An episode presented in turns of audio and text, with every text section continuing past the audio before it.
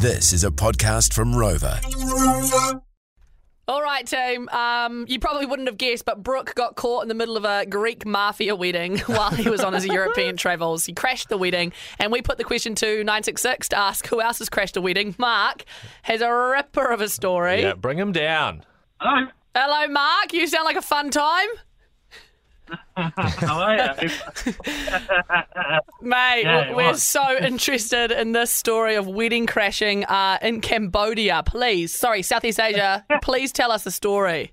um, so I was travelling around Southeast Asia with my mate, with my best mate, and uh, we ended up in Cambodia, and um, we were staying staying at this like random like hotel, and we met this guy out the front, and he was like this alcoholic Cambodian guy, but it was so funny, and like every night we'd sit with him and drink like hundreds of cans of beer, like there was always like a massive pile of beer, and um, he just said to us one night, "Oh, do you want to come to my uncle's wedding?"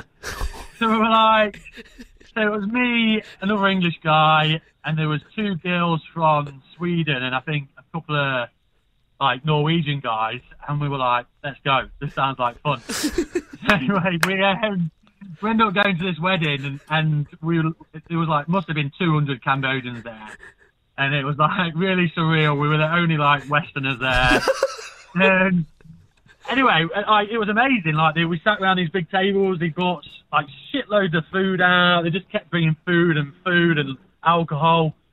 And um, yeah, by the end of the night, we were up on stage, so drunk, singing Bohemian Rhapsody a cappella, no music, No music. about, about uh, 200, 200 Cambodian people, and um, yeah, we got like photos with the bride and groom. We like, I think what, what a tradition is like they hand an envelope round, you give them some money, so like you know we give them some money and that. It was, it was unreal. Oh, Mark, did you did, did they did they think that you were like the planned performers, or were they just like?